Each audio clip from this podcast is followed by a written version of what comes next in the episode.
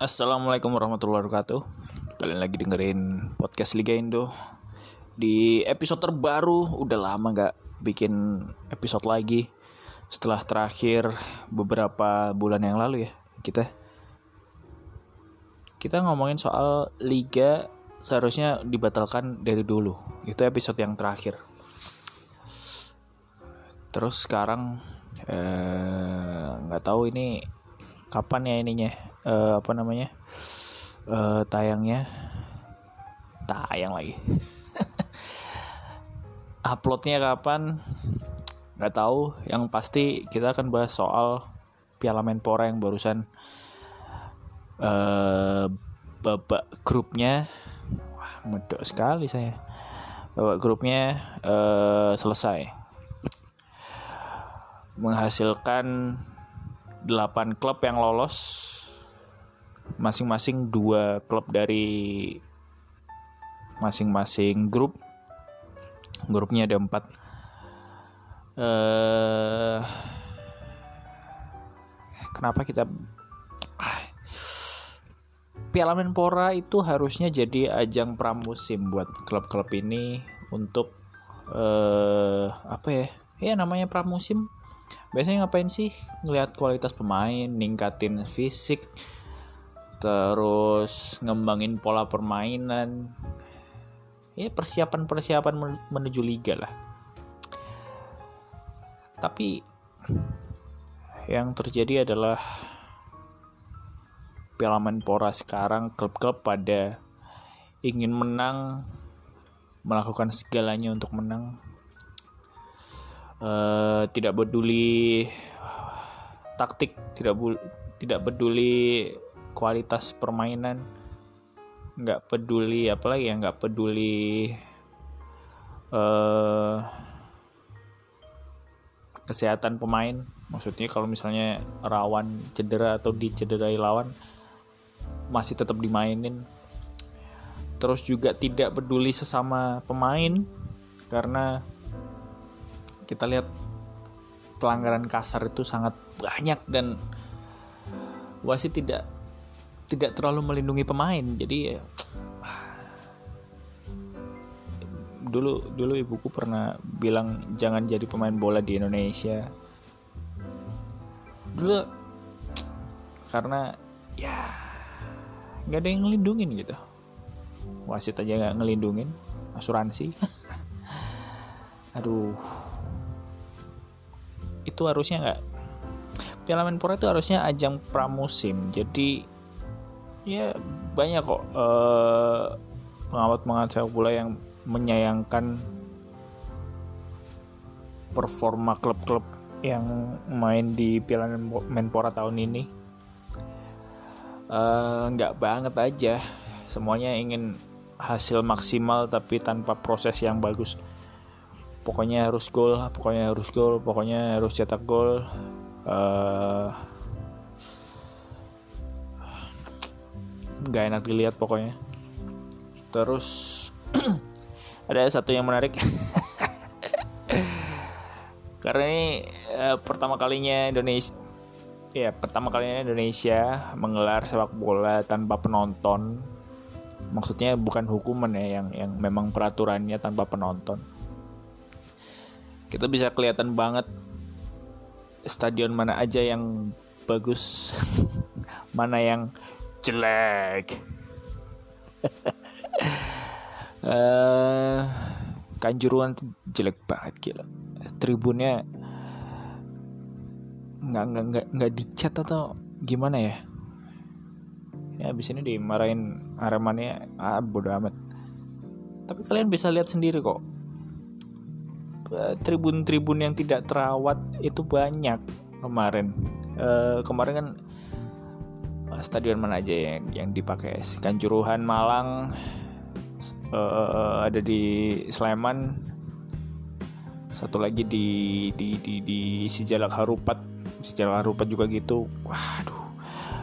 Sijalak Harupat tuh ada ada ada kayak apa ya di di belakang gawang tuh ada kayak uh, kayak menara bengkok gitu apa sih buat apa sih gitu tuh dulu kayaknya pernah dipakai pon deh atau apa ya nggak tahu. Itu temboknya ini men. Cuil men. You know cuil? Cuil is uh, merotol you know merotol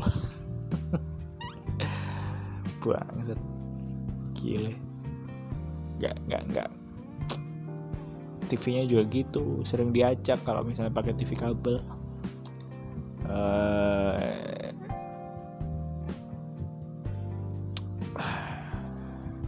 jelek lah.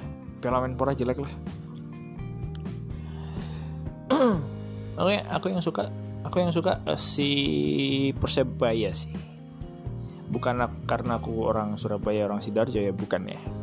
Karena Persebaya satu-satunya tim yang tidak ada pemain asing dan juga uh, jelas gitu. Dia dia nurunin pemain-pemain yang uh, muda sekali yang minim pengalaman main. Mereka turunkan di Piala Menpora. Apalagi yang terakhir yang pas uh, pertanyaan terakhir tuh lawan siapa kemarin? Sleman ya lawan Sleman. Meskipun nggak menang tapi mereka bener-bener mainin pemain yang nggak pernah dimainin gitu. Jadi uh, khususnya pemain muda ya. Itu har harusnya gitu. Memang pramusim ditujukan untuk itu. Kalau misalnya nggak nggak dimainin pemain-pemain ini ya akhirnya nggak nggak nggak nggak siap untuk Liga 1 nanti. Rencana Liga 1 bakal main setelah lebaran. Jadi Indonesia nih ya kalau misalnya nentuin ajang gitu kompetisi itu khususnya sepak bola ya. Itu nggak nggak nurut FIFA nggak nggak nurut jadwal timnas atau jadwal FIFA enggak men. Kita tuh biasanya bikin jadwal itu yang dirasa satu musim full tanpa ada halangan lebaran atau pemilu gitu aneh banget nggak ada nggak ada urusannya kalau oke okay, kalau lebaran uh, kita pu punya budaya lebaran yang meriah ya. Tapi kalau pemilu nggak nggak ada nggak ada kaitannya sama sekali. Pemilu terus sorenya main bola apa salahnya sih? Nggak ada salahnya men. Tapi ya tahu emang kalau Raffi Ahmad jadi ketua PSSI sih dukung aku ya. Nggak ada kepentingan apa pun. Emang murni suka sepak bola aja. Kayaknya eh, kalau dilihat-lihat geliatnya Raffi Ahmad nih beli apa namanya eh, Cilegon United. Jadi Rans Cilegon United. Terus bakal apa namanya beli klub Liga 3 juga katanya itu kayaknya kalau dilihat-lihat dia mau mau apa namanya memenuhi syarat-syarat untuk jadi ketua PSSI. Jadi ketua PSSI itu ada syaratnya selain kaya, tapi juga harus berkecimpung di dunia sepak bola selama minimal berapa tahun gitu. Katanya gitu. Nah, Uh, berhubung Raffi Ahmad tidak ada kaitannya dengan sepak bola Indonesia sama sekali, nah, dia mulai coba beli-beli klub. Ya untuk untuk investasi mungkin ya jelas. Terus untuk ini juga untuk apa namanya? Uh, ya tadi memenuhi syarat selama beberapa tahun. Tadi saya nanti saingannya kayaknya sama itu nih apa namanya? anaknya Erick Thohir kalau nggak salah ya beli juga kan Persis Solo sama si Kaisang ini sayangannya kayaknya itu deh di pencalon PSSI selanjutnya ya mudah-mudahan aja eh uh, ada unsur politik sama sekali di PSSI karena memang nggak ada nggak ada kaitannya sama sekali sepak bola sama politik uh, harusnya ya tapi kalau dikait-kaitin ada karena ada uang. Di mana ada uang, ada politik di situ. Ya gitu aja. pas 10 menit nih. Eh nggak usah lama-lama. Kalian juga nggak ada yang denger juga kan? Terima kasih ya. Tetap di podcast Liga Indo